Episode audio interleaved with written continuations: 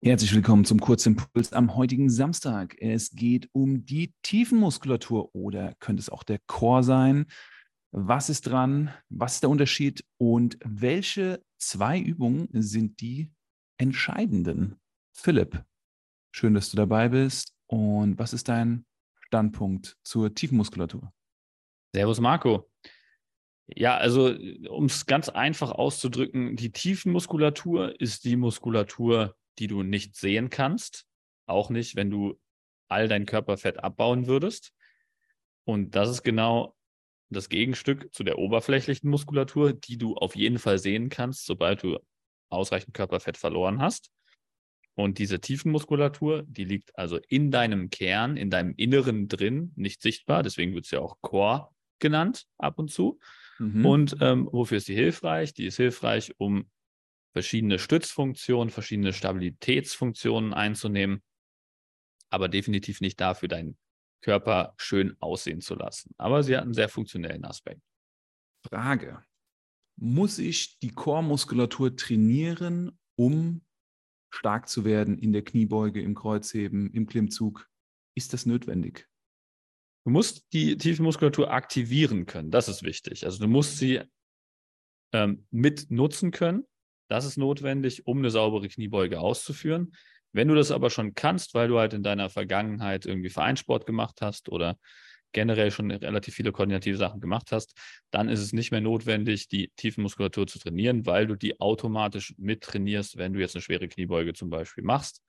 Weil da musst du die Tiefenmuskulatur genauso anspannen wie die größeren Muskeln. Würdest du mir da recht geben? Fair enough, auf jeden Fall. Gut. Sollten wir uns jetzt auf zwei Übungen festlegen?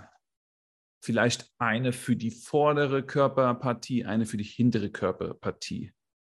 Würde ich mit der hinteren Körperpartie starten und würde sagen, den Jefferson Curl.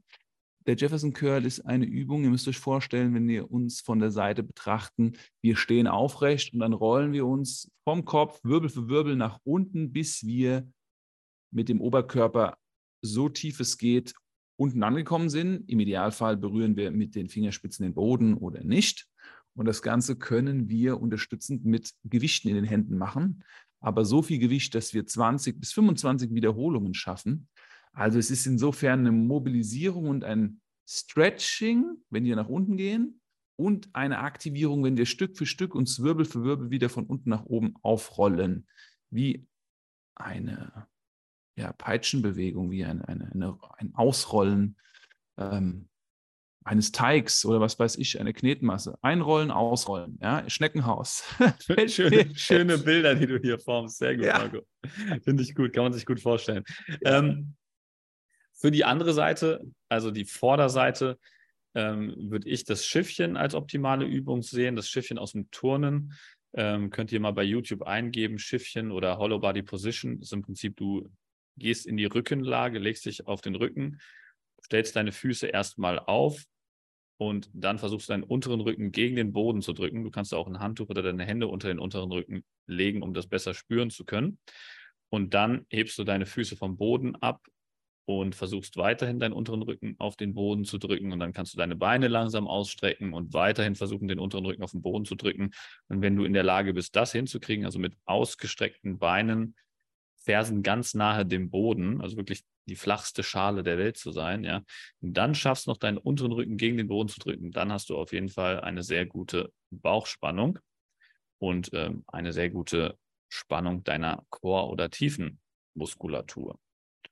Und ich glaube, mit den beiden Übungen bist du schon echt gut aufgestellt. Und wenn du die Übung ganz gut meisterst, dann wirst du wahrscheinlich auch sehr gut eine Bauchspannung oder Core-Spannung bei einer schweren Kniebeuge oder dem schweren Kreuzheben aufbauen können. Und dann bist du sehr gut gewappnet und kannst dann von da an dich gezielter dem oberflächlichen Muskeltraining widmen und somit die Tiefenmuskulatur direkt mittrainieren. Test es aus, spür in dich rein, das ist das Entscheidende.